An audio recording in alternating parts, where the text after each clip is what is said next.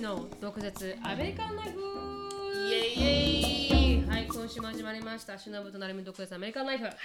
あのつぶやきの前に一言あのお知らせなんですが、あの私のいあのしのさんとの動画で、うん、あの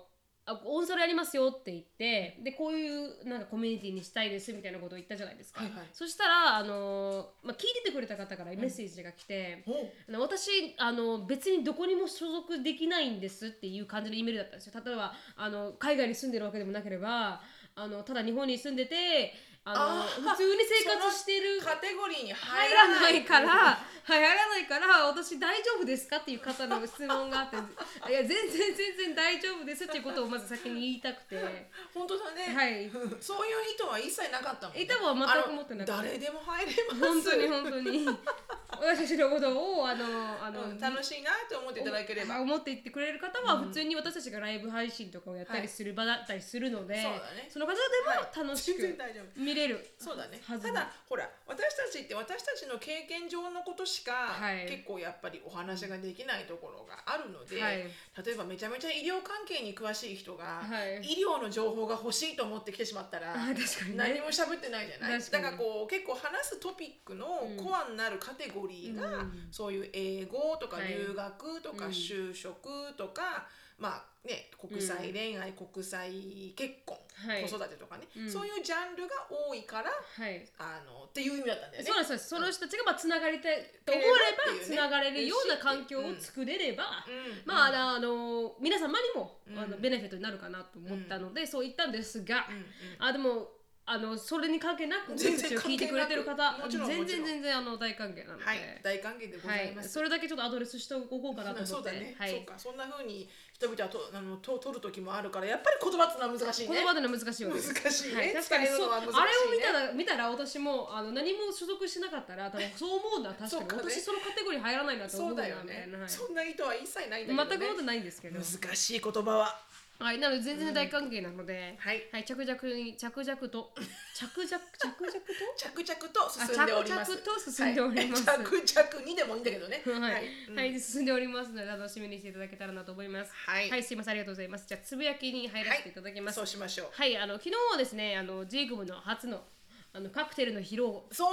会で、まあ、すごい少人数ではあったんですけれども、呼んで、うん、で家に人を呼ぶのも初めてだったんで、 そうだね、うん、でそれで人を呼ぶって言ってジェイコブはにかげつぐらい前から、ね、このななじゅっこぐらいの、あのカクテルを作って、うん、その中からトップじゅうを選んで、うん、メニューを作って、ね、メニューを作ってちゃんと キューアール コードも作って、ね、はい、キューアール コードまで使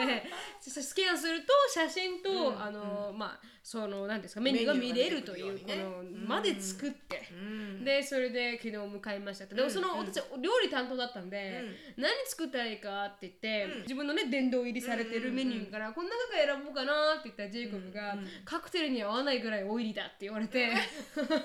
君の料理は全部オイリーだって言われたんで確かにその通りだと思って。え、じゃああれはカクテルに合うように作ったの？あれは一応このブシェラもカクテルに合うように作ったんですよ、うん、ブシェラはね、はい、ブシェラとか、うん、でもおにぎりはただあのお腹空いてるかなと思って、ね、お腹空くかなと思ってて、本当はクラッカーもあったんですけど、しのさんたちが来る前になくなっちゃったんだ。なくなっちゃったんですよ、うん、そうかそうか。だから本当サラミと一緒にクラッカーもあってみたいな、うん、でも全然あの足りなかったっていう分量を間違えたんで、うん、あのすごく助かったんですよ、しのさんが持ってきてくれたから、うんうん、私全然カクテルとは全く合わないけどね、うん、チャプチェとねチャプチェとはあの全く持ってね、あの韓国のキンパっていうねお寿司とね、はい、あの韓国のヌードルみたいなチャプチェみたいな、はいはい、こそれしかお惣菜として買えるオプションがなかったそうです、申し訳ない。でもありがたかったです。みんなあの私カレーまで準備したんですけど、うん、一応ね、でもなんかこうカレーも合わないけどね、カクテルはね。でもそれは本当にお腹空いてたらの場合で、ね、子供もいるからね、はい、小さいこの、うん、なんていうかスナックみたいなのも用意したんですが、お腹空いてたなと思って、うん、カレーはじゃあそばに置いといたらいいんじゃないって作って、でそしたらこのまあしのさんはあのお酒が飲めなかったんですけど、うん、でもしのさん用のマクテルっていうノンアルコールのね、ノンアルコールのシャーリーテンプルとブラジリアンサワーっていうのを作って、そうそうそう、美味しかった、うん、ブラジリアンサワー、はいじゃなくて、あのー、もう一個の方が私は好きかも。あのスパークリング、どっちも美味しかったんだけど、うん、シャーリーさんはすごかった、うん、美味しかったですか？めっちゃ美味しかった、うん、だからあの、まあ、大成功となってうんすっごい良かったよ、うん、でジェイコブももうその作り方とかプレゼンテーションの仕方もすごいプロ級だったんだけど、うん、彼ほらこだわって追求するじゃん、うん、だからものすごいあのレベル高いプレゼンテーションだったんだけど、うん、でもっと面白かったのがいろいろさそのいろんな使うカクテルのさ歴史とかさ、はい、由来とかも面白く教えてくれたから、うん、それもすっごい面白くて、うんうん、だからなんかこうただ作ってくれるだけじゃなくて、うん、なんかこうこういうジュースの由来知ってるとか、はいはい、これがなんでこんなに有名か知ってるとか、うん、ザラジュースだっけあのサーチュースだけですけどザラジュースでもありますザラジュース、はい、その一つの使うカクテルの種類がね、うん、なんかこのフランスの由来が面白かったりとか、うんうんで私なんかはさすごい歴史が好きだから、はい、そもそも昔から、うん、だからああいう話聞きながらだと、はいはい、もうものすごく価値が上がるわけよ。はいはいはいはい。だから必ず分かるあのどっかの資料館とか行くとそうですね、必ずあのガイドさんあのお金払いたいタイプ。あそうですか。ガイドさん付きで回りたいタイプ。面白い。じゃないとこうなんつうのこのロー、わかんないですよね、ローカルツアーとか行くと。うん必ずガイド付きを選ぶタイプ、はいはい、私はへだからすごい楽しくてそれが、うんうん、だからすごいなんかこうあのー、な, なんていうのすごいコスパのいい時間を過ごしたって感じ。よかったです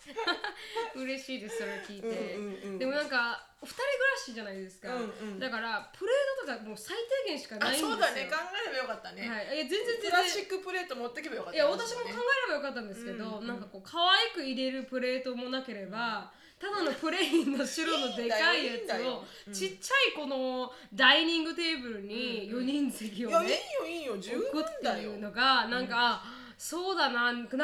えてなかったらそういえばと思って、うん、テーブルの、うん、あこのお皿とか、うんうん、だからなんかこういいんだよこれからもしやるとなったらちょっとしたプラスチックプレートがあればそうですね確かに確かにっていうのを考えなきゃなと思いましたけど、うんうん、だから最終的にはアルミナムホイルアルミナムホイル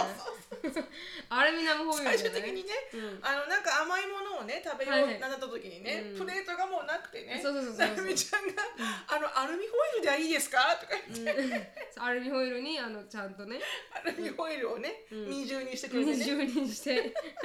原始的な食べ方で終わりましたけど、ね、いいんです、はい、全然いいんですそれで、はい、そんなあの形式ばってるのはあのいいんですよ。そうですね、うん、確かに、うんうんうん、でもすごいいい時間でした本当に あ, ありがたくて嬉しいです、うん、びっくりしましたジェイコブのあのテクニシャンにスモーキースモークを入れるなんかウイスキーにスモークをこうね、うん、フレーバーを絡めてでこう出してくれるんだけど、はいはい、飲む時にもこうね煙がね、うん、少しこう残ってて、うん、匂いもすごい良かったし、うん、そのさ、うん、なんでこれ飲めるのって言ってましたけどね、うん、ほんほんあなたねあれね裏話があってねはい、はい、私ねろくしゅるいぐらいテイストしてるんですよ、うん、あそうですか合計で、はあうん、合計ででもテイストって濡らすだけですよ下をそうよそうよ、うん、言っときますけどテイストっても本当にもうなんかにミリぐらいの、うんはいあのー、ちょっと味が分かるぐらい下でなんですけど、はいはいうん、あのねあのねすごく強かったの、はい、あのブランディのブランデーのやつとウイスキーのやつが、はいはいうん、で私ほんとごめんなさいね私さっきサイレントにしたって確認したのにもかかわらずよ多分サイレントだったのにサイレントからオンにしちゃったんだろうね確かに、うん、本当に申し訳ないです皆さん、うんあのでも全くやっぱお酒を飲まないから、はいはい、一滴も飲まない生活じゃん、うん、だからお家に帰ってきても、うん、なんかやっぱこうね、うん、こう血液、パンパンしてる血液がすごく回ってる感覚、うん、一生懸命、うん、そんなちっちゃいんだけど、うんうん、っていうかもう本当になめ、なめる、なめる生でもいかなかったですよねあれね、うんうん、でやっぱりウイスキーはダメだね、うん、私は、ねうん、私はダメだな強かったな味も結構強いですかね私はあれが美味しいと思いますけどあれは大人のドリンクだわ、うん、きっとでもやっぱり、うん、あんまりウイスキーとかの味が好きじゃない人は、うん、なんかあれはみんな最初から好きって思わないはずだよ一口目から、確かにうわこれもう超うまいねってならないでしょビールもだけど確かに私いつからウイスキー好きになったんだろう絶対それをこう繰り返しながらなんか味が分かってくんだと思うんだよね、うんまあ、お酒飲まない人だから分かんないけど、うん、野菜とかもそうじゃん。ちっちゃい子がさ、まあ、ナスすっげーうまいっていう子いないじゃんあんまり確かに、うん、でもね大人になっていくとその野菜野菜の持ってる味がさすごく好きになっていくけど、はいはいはい、確かにちっちゃい時からねそんな子ないし、うん、いつぐらいからあのウイスキー注文は、うん、いやーうまいってなっていくんだろうと思うけどね。自分もわかんないですね。うん。でもまあそれ楽しかったですっていう。うん。はい。本当に楽しかったです。ありがとうございました。こちらこそありがとうございました。いや全然全然いつもお世話になってます。いやいやいや楽しかったです。よかったです。ありがとうございます。ありがとうございました。はい。で私はですね、あのちょうど一昨日あのお友達がこれすごい良かったから見てって言った YouTube のリンクが、うんはいはい、あの Amazon の社長さん、今もう社長ではなくなったけど、うん、ベイゾーさん。はいはい、ジェフ・ベイゾーさんのあの人もう社長じゃないんですか。あの人社長からは、えっと、退いたよね。あへえ知らなかった。今会長か何かだと思います、うん、おそらく、ね、はい、うん、そうでねオンライン図書館を作るんだって言ってから始まったアマゾン、今こんだけになっちゃったけど、うん、そのジェフさんが多分何かの卒業式か何かに呼ばれて、はいはい、あのスピーチをしたななふんぐらい の,、うん、あの YouTube のリンクなんだけど、うん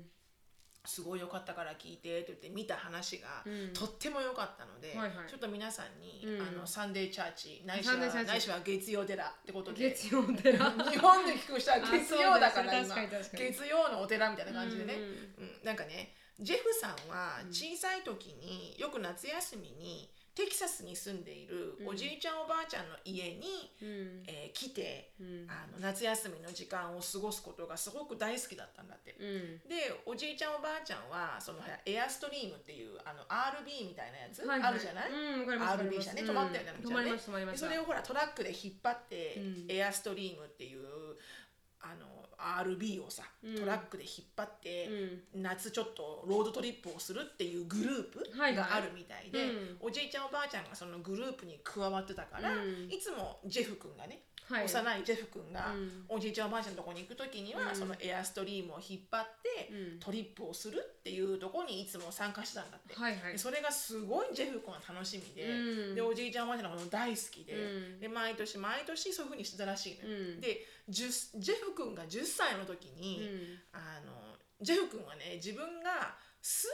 学のなんかこう、うん、統計的な計算をするのが好きだったんだって、はいはい、昔から昔からね、うん、なんだっちゅうとペン、ペンと紙でこうなるああなるみたいな計算をするのが好きだったんだってとっても。ある時、うん、この車にねあの乗ってる時に、うんえー、と車のラジオとかからタバコの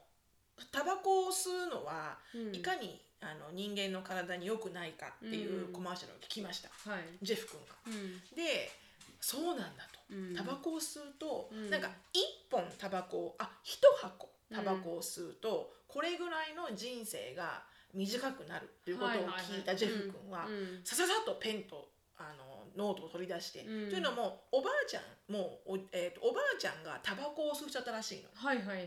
うん、でぐわーって計算し始めて、うん、で計算が終わりました、うん、要はタバコを吸ってると、うん、今のおばあちゃんの年齢まで一箱、うん、うんぬんうんぬんって吸って計算したらね、はいはい、ジェフ君が計算したらおばあちゃん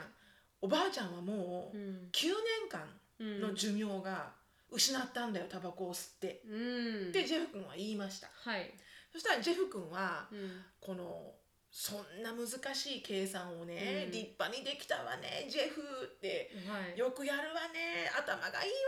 っていう風に、うん、おじいちゃんからもおばあちゃんからも褒めてもらえると思って、うんはいはい、目ランランにして、うん、でこれでおばあちゃんもタバコをやめてくれたら、うん、僕は嬉しい、うん、みたいな感じでねランランにして言いました、はい、そしたらその次のリアクションは、うん、ジェフ君が想像もよらなかったリアクションで、うんはいはい、何が起きたかというと、うんそれを聞いたおばあちゃんは、うん、そこから泣き崩れてしまうのね。あららら。でおじいちゃんも無言になってしまった、うん、すごく気まずいあの、うん、空気がトラック内に漂ってしまった、はいはい、でジェフ君もあまりにも想像してないおばあちゃんのリアクションで、うんうん、どう言っていいかわからなくなっちゃって、はいはい、後部席で、うん、でごふんじゅっぷんぐらいしたら、うん、あのトラックが止まりました、はい、おじいちゃんが、うん、でおじいちゃんがテクテクテクテクってジェフ君の子まで回って、うん、ジェフ君のドアあの車のドアを開けて、うん、ジェフ君が降りましたと、うん、でジェフ君はきっとね、うん、怒られるのかなとか、うん、おじいちゃんおばあちゃんに怒られたことが一切なかったんだって、はいはいうん、で怒られるのかなとか、うん、おばあちゃんに謝りなさいって言われるのかなとか、うん、いろいろ思いながら、うん、あの車を降りて、うん、そしたらおじいちゃんとちょっとテクテクって車から離れた、うん、あの道路の脇まで行って、うん、でおじいちゃんが、うん、ジェフねって言っていつかお前も分かるだろうと、うん、いつかお前も分かるだろうけれどもあの賢いなんだっけな賢い人になるよりも、うん、優しい人になる方がすごく難しいんだっていうことをいつかお前が分かるだろうと、うん、っていうことだけを言われて、うん、トラックに戻ったと、はい、別に謝れとも言われず、うんうん、いつかお前は分かると、うん、でそれでジェフ君はいろんな考えが変わったらしい、はい、でそこでジェフさんがね、うん、何を言いたいのかというとこの卒業生を前にしてね、うん、にじゅうよんさいたちの前に何を言いたいかというとなんか才能っていうのは、まあ、そのジェフ君はね、うん、計算をする才能があったと、うん、でそれをたくさん使って、うん、自分としては正しいことをしたつもりだったと、うん、でも才能っていうのはもともと与えられているものだと、うん、自分自身に人一人それぞれ才能っていうのは皆さん与えられていると、うん、でも、えーと、優しさっていうのは選択なんだと、うん、だから才能を使うことは基本的に簡単なんだと、うん、もう与えられているから、うん、でも優しさを使うのは選択だから、うん、すごくそれは難しいんだと、うん、才能を使うよりも、うん、なのでなんか皆さんはこう気をつけないと、うん、才能あなたが誇りに思うものが才能であるとしたら、うん、ちょっと考えてほしいと、うん、才能に誇りを持っていると、うん、もしかしたらこうその才能に惑わされて、うん、あのこう選択自体を誤ることがあるかもしれない、うん、だからこうあなたが誇りに思うものはあなたの選択であるべきだと、うん、持って生まれている才能に誇りを持つんではなくて、うん、それによる選択で誇りを持ってほしいと、うん、でなんかこう他人をなんだっけな他人を犠牲にしてまで賢い人でありたいと思いますかとそれとも優しい人であろうと思いますか、うん、っていうのがジェフさんのメッセージでななふんぐらいの、うん、私そのリンクを Facebook に貼っておきますけど、はいはい、いやいいメッセージだと思って、うんうん、なんかこうねやっぱりこうそのいろんなこう人間がねこうどんどんこう大きく成長していく上で、うん、自分の才能に気づくだろうし、うん、今はニューエネルギーとか飛ぶ車とか、うん、宇宙旅行とかねいろいろなこう発明がされていって、うん、才能っていうのは素晴らしいと、うん、でもそれをあのどう使うかっていうのはその選択であって、うん、じゃあ才能を持ってこのじゅっさいのジェフ君がすごい立派な計算をできてあの褒められるだろうと思ったら、うん、おばあちゃんをとっても傷つけてしまったと、うん、それによってだからそこはなんかこう常に優しい人であることっていうのは選択だから、うん、その選択をしっかりと正しくできる人間に育ってってくださいっていうのが、うん、ジェフさんの、あのメッセージで、うんうんまあ、あのとてもいい私はね、うん、私としてはとてもいいメッセージだなと思って、うんうんうん、確かに、うん選択するってことが重要ですからねそうそうそう優しさは選択らしいから、うん、優しくするかどうかっていうのは、うん、本当全てその人の選択、うんうん、だからその選択ができる人間になるっていうのは、うん、そうなってほしいしね私もね、うん、子育てをしていく上で、うん、正しいことを正しいのか、うん、それとも間違ってるけど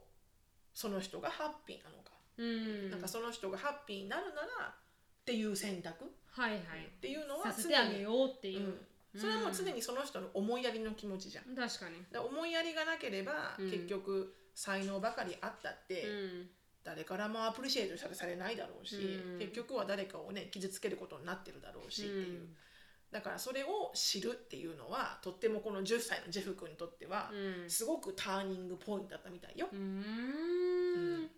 サンデーチャーチ、アマゾンのサンデーチャーチでした。アマゾンのサンデー、はい、アマゾンさんからいただいたサンデーチャーチでした。ありがとうございました。本当に、はい、洗濯間違えないように、そうですね、うん、はい、していかないといけないですね。はい、行きましょう、そのように。ありがとうございました。ありがとうございました。次のコーナーはリスナーさんのビジネスを応援するリスナーズスポットライトになります。はい、今日のスポンサーさんはですね、アンドユーっていう、はい、ハンドフリー携帯ケース、ドイツを拠点に販売し、世界中に販売しているリスナーさんの方なんですけど、はい、ハン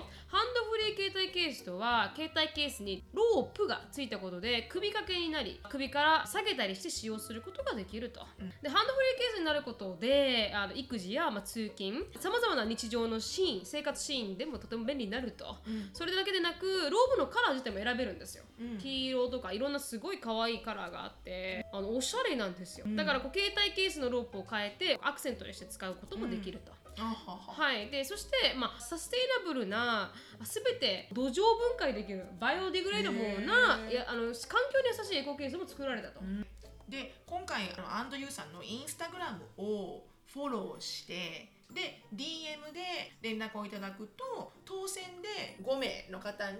アンドユーさんの商品を、はい、プレゼントする、はい、いただけるみたいなので、はいはい、えまずこのその条件が、えー、このアンドユーさんのインスタグラムをフォローしていただくこと、はい、でその後 ディーエム を送っていただくと、はいえー、当選でごめいの方、はいはい、にアンドユーさんの商品がいただけますので、はい、ぜひぜひこのリンク等々はすべて Facebook、Instagram 等々に載せておきますので、はい、皆さんどうぞどうぞ見てみてください、はいうん、ちなみにアンドユーさんの Instagram アカウントはアンドユー、まあ、エンド エー エヌ ディー ワイ オー ユー アンダースコア エー エヌ ディー ユー アンドユーになります、はい、ぜひフォローしてみてください、はいはい、よろしくお願いします。よろしくお願いします。ありがとうございました。ありがとうございます。はい、では今日のトピックに入りたいと思います。今日のトピックはですね、あの前回、うん、あのアメリカ人と、とか西洋人と付き合うことはちょっとこういうことが大変ですよっていうことを話したと思うんですけど、うん、今回はあの西洋人と付き合うとここがいいですよっていう、デシりすぎてもよくないと思ったんでねここはねちょっと持ち上げないといけないなと思って、こういうとこがいいですよっていうところをよっつ、私からふたつ、うん、シロさんからふたつあげてもらいまし、あげましたので、はい、そうですね、はい、それについてお話ししていこうかなと思います、うん。西洋人と付き合ったらここがいい。いち、うん、まあ、ステレオタイプが、女性に対してのステレオタイプがない、ない、うん、っていうのがまず一番に来るんじゃないかなと、うん、まあシロさんも私も同意ですけど、うん、今まあ日本でもねステレオタイプなんてこう、うん、結構あの崩れてきてるはず、そうね、聞くけどね、そういう風にね、はい、そういうの聞きますけど、うん、でも西洋人と付き合うと、うん、まあ、女性が料理をしないといけないとか、うん、っていう考え方はあまりない、うんうん、だから別にあのデリバリーでも頼もうかとかってなるし、うん、別に ご, ご飯作らなくていいよってなるし、うん、私の場合は別にあの昨日の残り物食べるから今日は作らなくてもいいっしょみたいな感じの、うんうんいあのジェイコブが言ってくれる感じで、まあ、家事も全部役割分担制で、うんまあ、私は好きだから料理作ってますけど、うん、あの食器は全部ジェイコブが洗ってくれて、うん、でジェイコブは私の食器の洗い方に不満があるみたいでもうまさにシノさんと似てらっしゃると思うんですけどあのなんていうんですか、食器洗い機の入れ方にもスペシフィックなやり方があるジェイコブがあるみたいでそうなんですよ、はい、だからこのここにこの位置にこいつが来るとかそうなんです、ね、あるらしいんですよ。そうなんですよ、うん、だから君はもうやらないでって言われました、うん、本当にねそれだけはね皆さんも絶対あるあるアメリカに住んでるとかね、まあ、食洗がね、はい、アメリカサイズの食洗がある国に住んでらっしゃる主婦の方は絶対あると思う、はいうん、私は一応文句は言わないんだけど、はい、あの食洗オンにする前に全部並び替える、うんで一回あのもうすげえイライラしてる時があって、うん、自分がね、はい、で開けたらもうボロボロだったわけ、うん、食洗が、うん、あまりにも腹立って、うん、もうアンディが寝るねって言って寝た後だったんだけど、うん、ガッチャンガッチャンガッチャンガッチャン音鳴らして、うんはい、荒くやってたわけ、はい、もうそんなつもりはないんだよ、うん、でもそうなってたわけよ、うん、どんどんだんだんガシャンガシャンみたいな、うん、そしたらアンディが出てきて部屋から、うんうん、So what is it? Tell me what is it?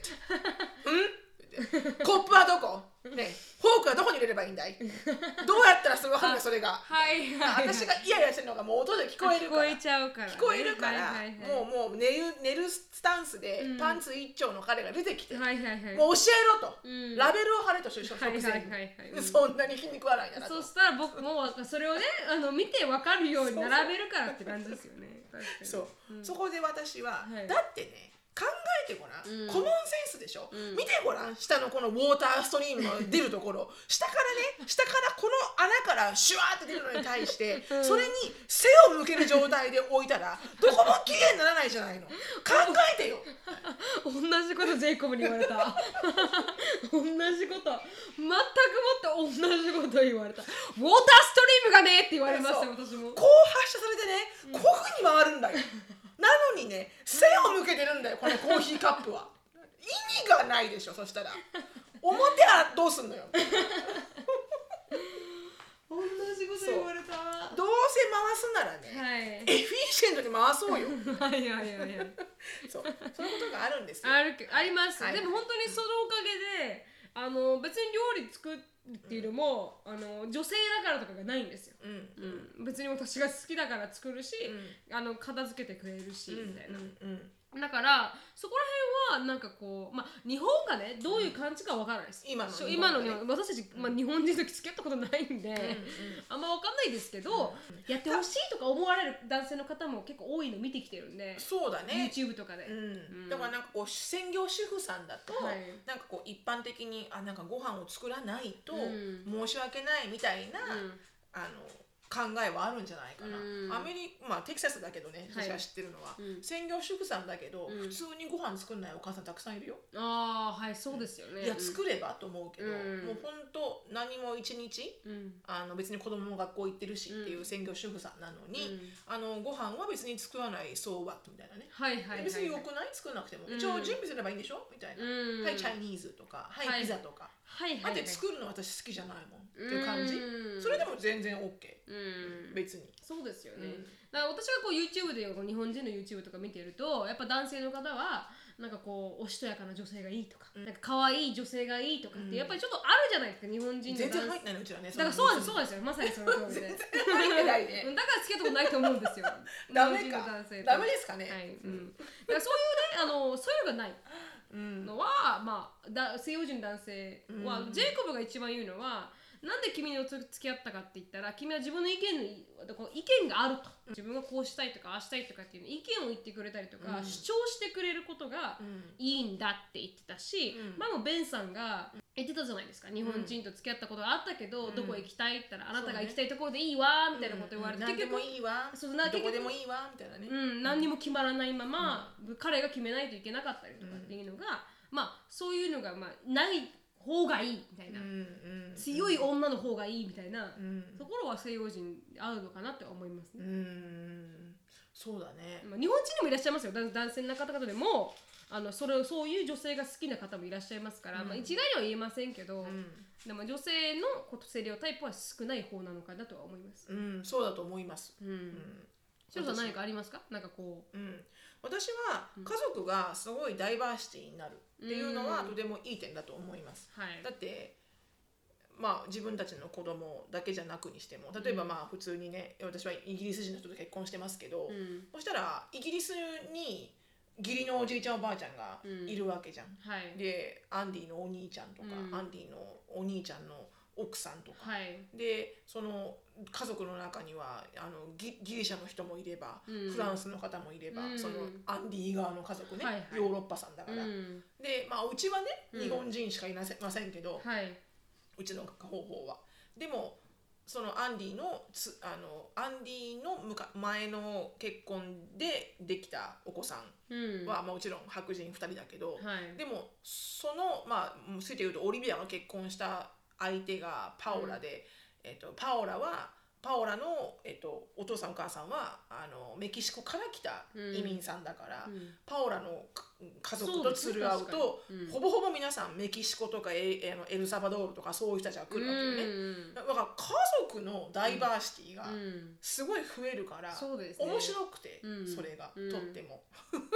だからそれはだって日本人日本にいて日本人と結婚したら、うん、まあ強いて言ったら、うん、旦那側が北海道で、はいはい、奥さんが沖縄みたいな、うん、そういうのはあるけどありますね。でもこんだけ国またぐあの、はい、家族ができるのはないだろうと、うんうん、それはすごく面白い面白いですよ。だってメキシコ人のパーティーとかめっちゃ面白いですもんね。めっちゃ面白い大好き私行くのすっごい言葉わかんないけど、うん、いつもいつ行ってもメキシカンだけど、うん、そろそろ英語をね喋らないかいって思うけど常にスパニッシュ。そうですよね、うん、常にスパニッシュ。ご飯も美味しかったですね。めちゃうまい。もうめっちゃこれがオーセンティックオーセンティックメキシカンかって思うぐらい美味しかったですね。本当に美味しい、うん、で私がメキシカンチリコーンが好きって知ってくれてるから、うん、いつも行く時には私用に必ずメキシカンコーンが作られていて、うん、はいはいはい、ありがとうございます、ね、素敵ですね、うん、だからそれもね国またがないと、うん、そういうこの食文化とかないですから、ね、ないから、うんうん、私もあのジェイコブのお母さん側はケイジャンなんで、うんうん、あのまあ、ルイジアナ州のフランスの血が流れている人たちなんですけど、うんうん、だからあのご飯ケイジャン料理が出てくるんですけど、うんうん、もうおかんが作ってジェイコブのねおかんが作ったシーフードガンボがめちゃくちゃ美味しいんですよ。美味しそう。もう本当に感動して、今まで感動した料理私みっつあるんですけど、うん、ひとつがあのルイジアナ州で食べた柿。柿グリルドの柿があるんですよ。柿、うんうん、オイスターですね。オイスター。柿。はい。がカーソカキか、うん、グリルドオイスター、果物の方になっちゃうね。そうですね、確かに。それとあのジャヤが作ったジェイコのおばあちゃんが作ったトルティアコンパタタっていうフランス料理、うん、フランスの家庭料理なんですけど、うん、ポテトと卵とオリーブオイルしかないんですよ。オムレツみたいなやつ、はい、なんですけど、うん、そのポテトと卵とオリーブオイルだけオリーブオイルだけなのにめちゃくちゃうまいんですよ。何が違うんだろうね。感動的なんですよ、その味がね、うん、だそれもまあ、うん、ジェイコブのおばあちゃんがフランス人だから成り立つことで、うん、食べたことなかったですから、うん、あんな料理、うん、でまあジェイコブのお母さんのシーフードコンパ、うん、あこのガンボっていうのがめちゃくちゃ美味しくて、うん、美味しそうだ、うん、だからもうそんなのが本当にやっぱりこう食文化変えるっていうか世界中の人と、うん、確かに結婚しないと確かにないね。多分日本にいたら食べれなかったように、そうそう、それはないと思う、うんうん、かなって思いますね。本当、うんうんうん、もうそんなん言ったらね、お友達だってね、あきこさんはほら黒人さんに嫁いでるからね、はいはい、いつもあの行くとこのソウルフードが食べれるんだけどね。あ、そうですよね、うんうん、あのトラディショナルな黒人さんの家族だと思うんだけどこれ作るの、はいはい、うん、あのなんだっけ、あのグリーンあーマスターグリーンマスターグリーンマスターが美味しいです、ね、何あれは日本語でなんて言うの？わかんないです。あのねマスマスタードって言うんですけど、うん、グリーンマスタードマスタードグリーンそんな感じ、うん、でも要はルックス的にはね、あのほうれん草のもう少しこう芯がしっかりしてるようなやつで、うん、ちょっと春菊とほうれん草の真ん中みたいな感じなんだけど、結構あれ料理するの難しいみたいで、うん、なんかアク抜きとかいろいろあるみたいで、うん、でもクリスマスとかサンクスギビングとか、うん、あとニューイヤーズイブとか、はい、そういうフェスティブの時に必ず出てくるんだよね、うん、そのマスターグリーンが、うん、でなんとも言えないちょっと苦みがあるんだけど、はいはい、すごい好きで、うん、それをあきこさんがものすごいネイルしてるのよ。はいはい、美味しかったです。あきこさんがそのレシピを超上手にマスターしてて、うん、お前はもうブラックか中身はブラックだなって、はいはいはいはい、それがすごい好きで、うん、いつもあの呼ばれると、はいはい、これそれが楽しみ、うん、マスタードグリーンを食べるのが、うん、とかね、うん、いろいろあるじゃない、うん、その国民性の違いによって。そうですよね、うん、その嫁いでる人たちのその国民性のね、うん、違いの出てくるのが、うん、私あとは一個ね、同じお友達で、はいはい、あのアラブ系の、えー、っと彼の出身地はどこなんだろう、中中中近東だったと思うよ、確か、うん、どこの国か覚えてないけど、はい、ズッキーニ、うん、ズッキーニいっぽんがくり抜かれていて、はいはい、でそこにあのトマトソースベースのちょっと香辛料の効いたピラフみたいなのがつ、ま、つ詰まってるのよ。興味深い料理ですね。でそれがそのまんまあのスティームか何かでクックされてて、うん、はいはい、だから要はズッキーニのご飯詰めみたいな感じ、うん、へめちゃめちゃ美味しかったね。へ想像できないですね。めちゃめちゃうまいねこれ、うん、でも作れない絶対、うん、って思ったけど、うん、彼は多分中近東系だったと思う。へでもその彼の国では、うん、普通に出てくる料理みたいな家庭料理、面白いですね、うん、そういうの好きね、はい、すごくね、なんかその国にあったその国、その国のね、なんかオーセンティックなもの食べるのいいよね。美味しいよね。うん、なんか嬉しくなっちゃいますね。自分が想像もしないレシピじゃないですか、うん、食べれないしね、うんうん、それも家庭料理なんてめったに食べれないから、そうそうそうそうそう、まあ、そういう意味では文化交流できて楽しいですよね、うん、あるね。まあでも日本もかなりあるけどね、あの県が違うとね、うん、郷土料理がね、まあ確かに、まあ、確かにすごい種類が違うから、うん、本当日本ってグルメだなと思うけど、うん、アメリカって普通にアメリカ人の家に行ってれば、はい、アイオワ州に住んでるアメリカ人のクリスマス料理はあのマサチューセッツ州のクリスマス料理と全く一緒だから、はい、全く同じ、全部一緒だから全く同じ、うんうん、日本のようにこのね、うん、熊本県と東京が違うとかそういうのはないから、確かに確かに、うん、ただ国が違うとね、はい、カルチャーが違うと、うん、出てくるものが違うから、それは楽しいね、うん、それは本当に楽しいなって、うん、でも彼、まあ、私たちもたまたまジェイコのお母さんがケイちゃんなんで、うんうん、だそういう料理が食べれてますけど、うん、まあそういうね、まあ、食文化はアメリカはそんなにあの厚くはないですからそうね、一般的な白人のねはい、はい、食文化はね、うん、厚くはない、ね、厚くはないです、どこ行っても一緒だね、うんうん、でまあシロさんの場合は、まあ、イギリス人と結婚されてとか、うん、メキシコ人のシスター同隊員老がいてって感じですから ね, ねだから結構いろいろ変わってくると思いますけど、うんうんうんうん、それはダイバーシティがあって楽しいですね。で私はあの次はあの、まあ、さっきの女性に対するストレオタイプがないっていうのもあるんですけど、うんまあ、女性がキャリアを持つとかっていう考え方で結構、うんうん、あのポジティブポジティブ本当にポジティブっていうのが、うんまあ、いいところ、うん、でも別にキャリア欲しくいいわって思う方は全然いいんですよ。それでも多分アメリカ人はあの受けアメリカ人の西洋人は受け入れてくれると思うんですけど、うん、でも結構アメリカ人は共働きが多いじゃないですか、うんうん、やっぱ家計をあの支えるには女性も男性も平等に働くっていうのが、うんうんまあ、男性がものすごく稼いでるとか、うん、女性がものすごく稼いでるとかじゃない限り、うんうん、共働き、そうね、だからあの私とかも働きたいタイプなんで、うんうん、そういうタイプにしては、うん、あのはたお願いだから働いてほしいって言われた方が嬉しい、うんうんうんで私はし友達が私ワシントン州にいた時にいて、うん、で彼はなんかあの女性にはやっぱりあの自分のお母さんみたいになんかい家で、うん、いてほしい家にいてほしいっていう、うんまあ、気持ちがすごく強い男の子だったんで、うん、私はそれ無理だなって思って、うんうん、だから、まあ、今はね変わってきてるかわからないですけど、うんでもアメリカ人はやっぱり女性もキャリアを持ってほしいっていうのがあるから、うん、普通にナースしたりとかシロさんの、うん、あの、うん、アシュイのあの友達ああ、はいはい、でもほらオイランドガスフィールドのあオイランドガスフィールドの、うん、めちゃめちゃマネージャーみたいなめちゃめちゃマネージャーもいれば、うん、おあのジャッジの方もあジャッジねジャッジの方もいらっしゃるし、うん、だからそういうのはね確かにこう子供を持ちながら働きやすい環境ではあるよね、うん、アメリカはね、うん、あのフレキシブルというか、はい、会社側も理解も強いし、うんうん、だからい本当にね今の日本の、あのーね、スタイルはよくわからないけど、うんはい、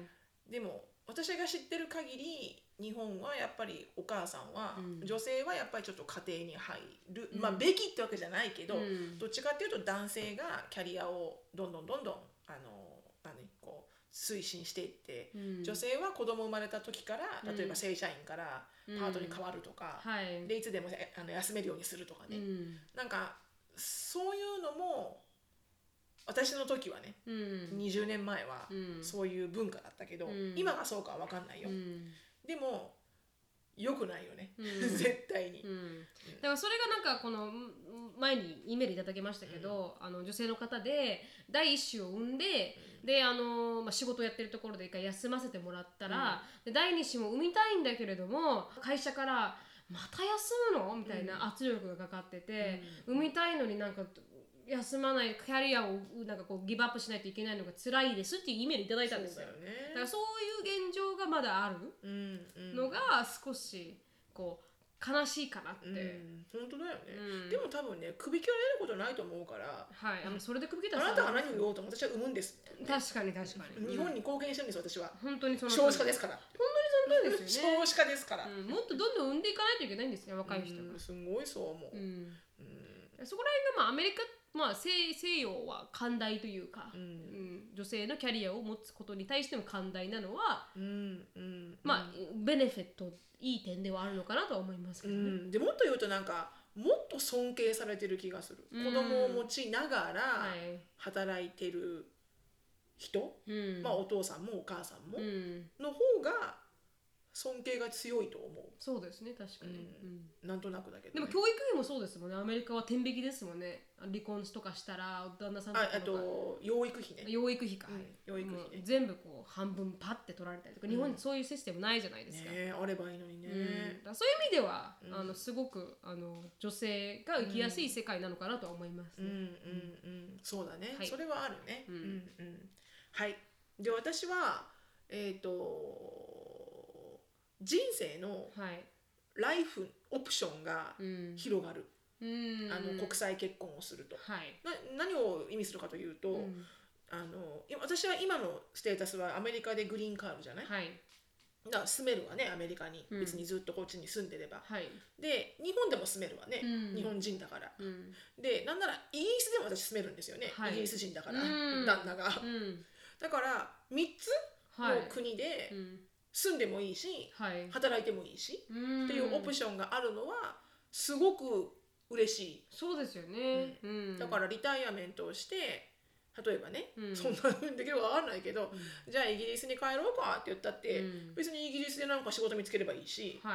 い、仕事やればいいし、うん、英語圏だからとりあえず英語でなんか仕事できるだろうし、そうですね、うん、そしたらなんかそんなオプションもさ、普通に例えば日本だけで住んでる状態だったら、うんうん、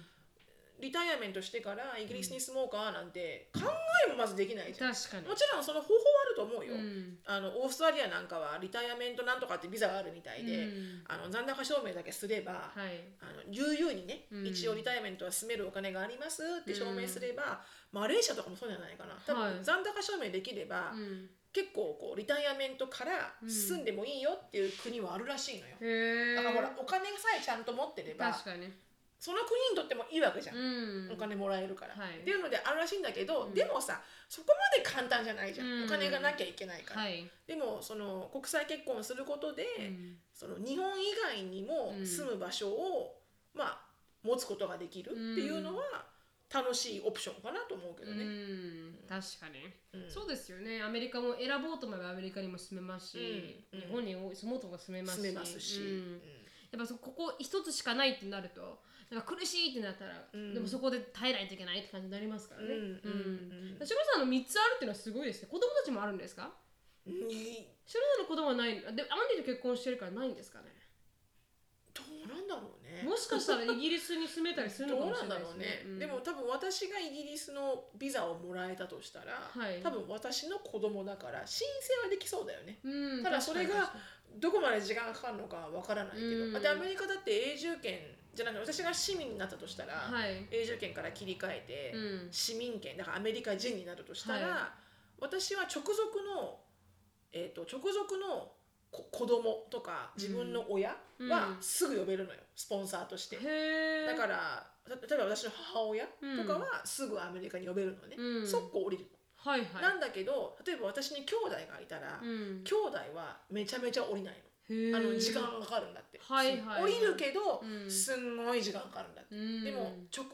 直属の上か下、うん、親か子供はスポンサーとしてすぐあのスポンサーシップビザが降りるみたい。へー、でも面白いね。そ面白いですね、うん、でもそしたらなんか子供にもオプションが増えるのはすごくいいですもんね。そうだね、うん、確かにね。子供も日本でエリカが例えばあのスタディアブロードしたいって言って、うん、エリカが言ったとし言ったとしても、うん、エリカは別に普通に日本に入れるし、長い間ちょっとアルバイトもできるしね。アルバイトもできる、日本人だからね。本当に本当にだから私、まあ、ジェイコブと私で子供が生まれたとしても、うん、留学行きたいって言ったらふたつオプションあるから、本当に普通にアメリカの大学に行ってきてって言って行かすこともできるし、うん、アラブステートになるかもしれないけれども、うん、インナーナショナルスチューデントの量が高くないじゃないですか。そうそうそうそうそう、うん、だからやっぱり羨ましいなと思いましたよ、ハーフの方、ね、そのチョ、チョイスがあるのがいいよね。本当に本当にだからアメリカで生まれたとか国籍を持ってる方とか、うん、チョイスがある人本当羨ましいなと思いました、ね、うん、本当ね、うん、だからそういうのは国際結婚するとある、うん、ベネフィットだね、うんうん、いいのかなと思いますね。うんうんうん、そう思います。そんな感じですかね、ベネフィットが。そうね。あのそれぐらいかな、思いついたのはね。はい。うん、それがまああの前前回はディスりましたが、うん、こういうディスってるわけじゃないんだけどね。ディスってるわけじゃない。はい、カルチャーの違いでちょっと大変なことがありますよっていう話をしたと思うんですけど、うん、でもまあカルチャーの違いでこんな面白いこともありますよとか、うんうん、確かにね、こういういいところもありますよとか、うんうん、でもやっぱりこう。まあまあまあ、いいところばかりじゃないけれども、いいところばかりでも本当にいいところもあれば、うんはい、悪いところもあると、はいはいはい、でも日本でもそうだよね。日本にいたっていいところもあるし、うん、悪いところもあるし、うんうん、リスナーさんの方がなんか関西人で、うん、関西の違う地方の人と結あの結婚したらしくて、関西人同士が、うん、それでもなんかあのカルチャーの違いがあるんだ、うん何その関西のこっち側とこっち側ってこと？こっち側とかなんかご飯の作り方が違うって書いてあったんじゃなかったかなと思うんですけど、へー面白いね、うん、それがあるぐらいなんで結構日本でもカルチャーの違いってバチバチみたいですよ。あーでもあるんだろうね、うん、聞きたくないですか日本人と結婚された方で、ね、その例えばそうだよね、うん、大阪の方が例えば鳥取と結婚してそうそうそうそうすごい文化が違うんですとかね、うんうんそれって結構面白そうですよね、うん、もし皆さんの中で日本人と結婚してあ、ねうん、あのここら辺がちょっと文化の違い日本人でもこんな文化の違いがあるんですっていう方がいらっしゃったら、ね、ぜひ聞きたいです。しきたりとかねしきたりとか、うん、沖だってシーミーあるじゃないですか、うんうん、シーミーってわかりますか？なんとなくしかわかんないなんか、あのー、みんなでピクニックするんですよお墓の前で、うん、ああ言ってたね、はいはいはいはい、シーミーとかの文化も、うんまあ、普通に本土の方からしたら、うん、何これみたいななんでお墓の前であのビニールシート引いてご飯食べてんのみたいな感じみたいなんでそうやってこうねあるんだろうね文化の違いで驚いたっていう方がいらしたら聞きたいねぜひね、うんうん、ぜひ聞いてみたいなと思います募集してます、うん、募集してますはい、はい、よろしくお願いしますありがとうございますありがとうございますなので次質問に行きたいと思いますはいちょっとじゃあこれにしようかなはいしのなるみさん、しのぶさん、はじめましてペンネームふたちゃんですといつもポッドキャスト楽しみにしておりますお二人に聞いてほしいことがありメールします、うん、私はにじゅうきゅうさいの女性ですふたつ年下の彼と結婚の話が出ています彼とはにねん付き合っています今年に入ってからお互いの家族と食事をするなど交流をし子供が欲しいか結婚後はどこに住むか将来のマネープランなど具体的な話を彼としっかりするようになりました私は心配性なので少し小さなことでも気になったらしっかり話し合いをしてくれる彼を信頼していましたしかし私が数日前に話し合いの中でどちらの名前をの名乗ることにすると彼に聞いたんですそしたら彼がえそれは俺の名前でしょまさか俺に名前を変えろとか言わないよねと怒りました、うん、それをきっかけに彼が不機嫌になってしまいました私はお互いに一人っ子なのでしっかり話し合って決めたいと思っていたので怒った彼の態度がショックでしたしかも小さい私は小さい頃からあだ名がふたちゃんです名字がふたきでふたちゃんです、うん、私はこの名字に愛着があって友人や仕事関係の人からもふたちゃんと呼ばれていて響きを気に入っています、うん、名字が変わることは寂しいなと思いますしかし彼は女性は男性の名前になって当たり前という考え方です。私は彼の名前になるのが嫌なのではなく、あくまでも話し合って決めたかったのですが、話し合うことさえ彼は嫌なようです。なるみさん、しのぶさんはどう思いますか？特に、特に日本は名字何々さんと呼ばれることが多いカルチャーなので、ね、名字が変わる影響は大きいと思います。ということで、はい。しのぶさん、しのぶさんは何て呼ばれてました？しのぶさんって呼ばれ、しのぶちゃんって言われてたんですか？いや、名字でした？え、職場で？職場とか、どこでも、しのさん、名字って呼ばれてました？と思って。まあもちろん、その先生とか、うん、先輩とか、うん、後輩とかからは常に上の名字で呼ばれてたけど、うん、でも、職場では、うん、同じ名字の人がふたりいたから、はいはいはいうん、私は、下の名前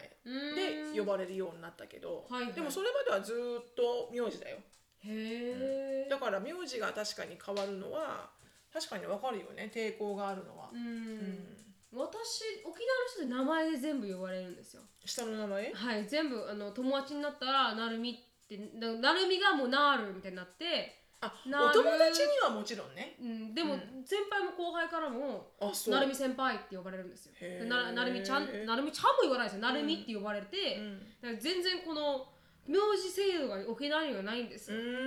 だからなんかよく漫画で漫画とかアニメとかで下の名前で呼んでもいいからとかいうシーンがあるじゃないですかそれすごい私興奮するんですよ。えー、と思って呼べばって思っちゃうんですよそこになんかこうなんかこうあなんかあるのみたいな、うん、そうそう、なんで下の名前で呼ぶことにそんなに抵抗があるのか私には分からないわけですようん、だからいつもなんかこう、まあ、名字で呼ばれている文化は私には分からないんで、しのさんに今聞きましたけど、えーうん、やっぱ変えるの寂しいなって思いました？いやでも私は変える必要が、別に私は変えても、うん、日本人の人からは、はいはい、そんな前の名前で呼ばれる、あのアメリカ人の名前で呼ばれることはなかったから、うん、あ、てか私、うん、本当はしのぶさんのことをフィリップさんって言わなきゃいけなかったんですかね。私最初からしのぶさんでしたよね。だって最初からみんな会社もみんなその通りだもん。しのぶさんって通ってるから。あ、そうかそうかそうか。でもこれ別に変えなければいいんじゃないの？よ、うん、呼ばれる名前だからそのレジ、もしね、もし万が一よ、うん、もし万が一旦那さんの名前になるとしても、うん、はいはい、別に自分の、うん、まあその会社の登録上は名前変えなきゃいけないかもしれないけど、はい、うん、でも使ってっちゃえばいいんじゃないの？まあそのふ、あのー、同じようにふたちゃんっていう名前を、確かにふたちゃんってずっと呼んでねって言えばいいのかもしれないですね、うんうんうん、でもこれ多分根本的にさ、話し合えてないのが悲しいんですね、悲しいんだよね、うん、でもそれはすごいわかるな、気持ちは、うんうんうん、だからここはなんか曲がっちゃいけないと思う。そうですね、ちゃんと話し合わないと、うん、これから一生なことになっちゃうから。確かにずっとしこりになりますからね、うん、話し合えなかったって言ってね、うんうん、しかもこれからずっとなんとかさんはって言われちゃうかもしれないじゃん。これから予約とかする時もそのリーガルな名前で予約しないといけないしとかね、うん、どこ行っても病院行っても何行ってもその彼の名字って聞かれ、うん、言われるわけじゃん、うん、そしたらなんかやっぱ納得いくまで喋らないと、はい、ずっとなんか嫌だよね。確かに確かに、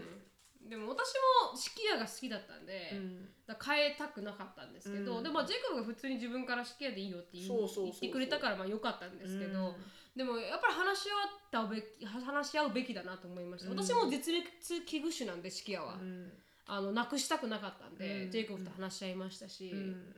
で 今, 今は別に名前変えなくてもいいんですよね。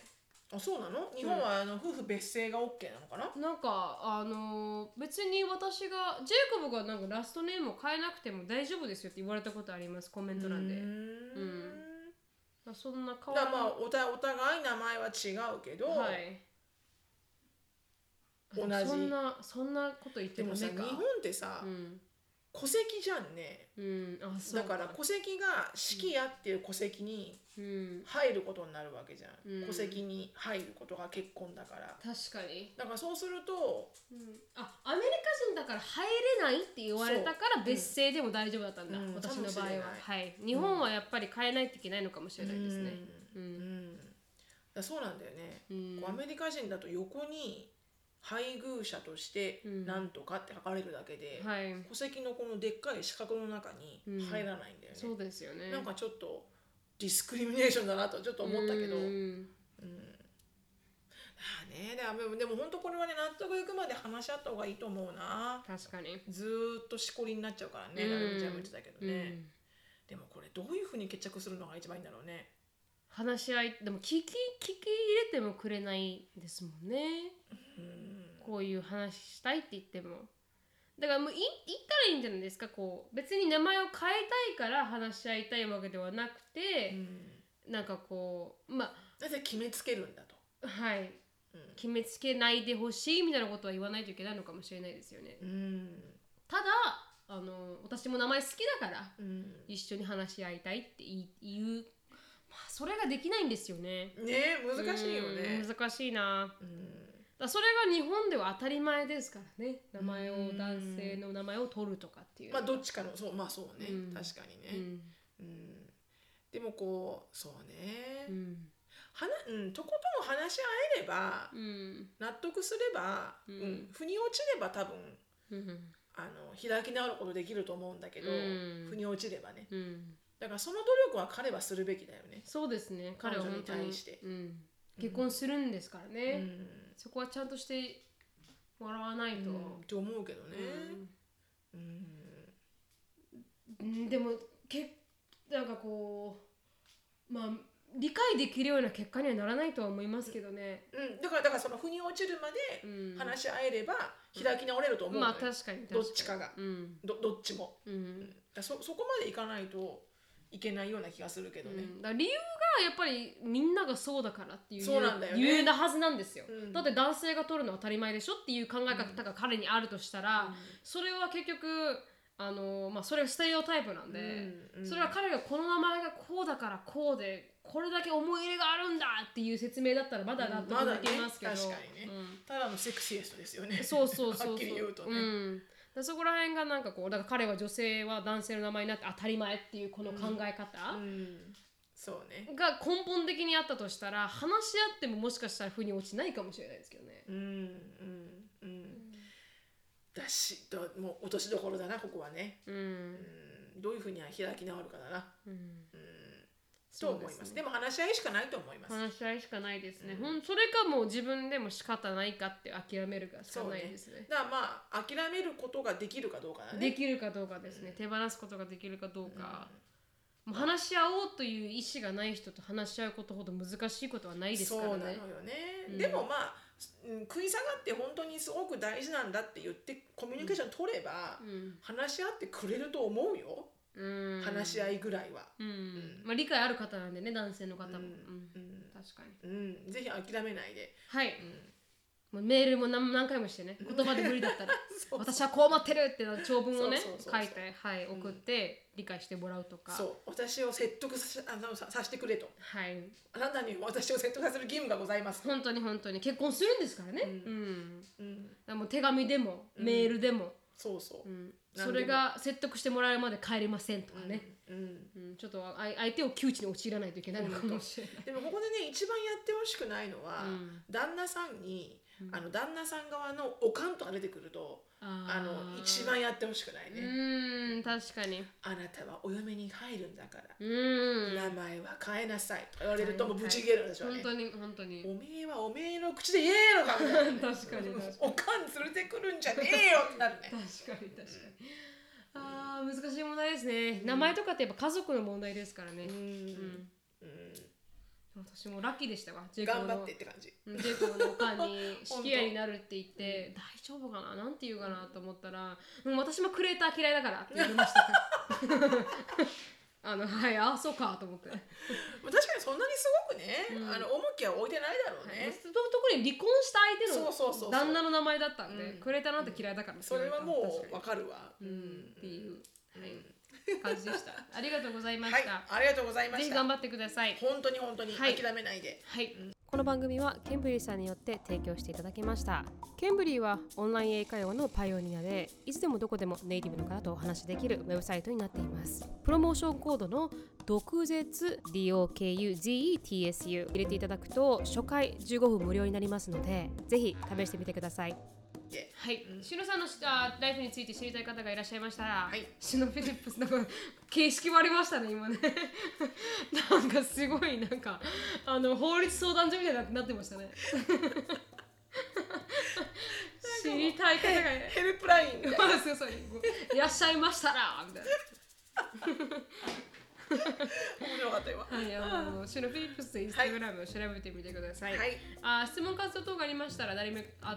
しきあと ジーメールドットコム なりみしきあと ジーメールドットコム にどしどしよろしくお願いします、はい、あ終わります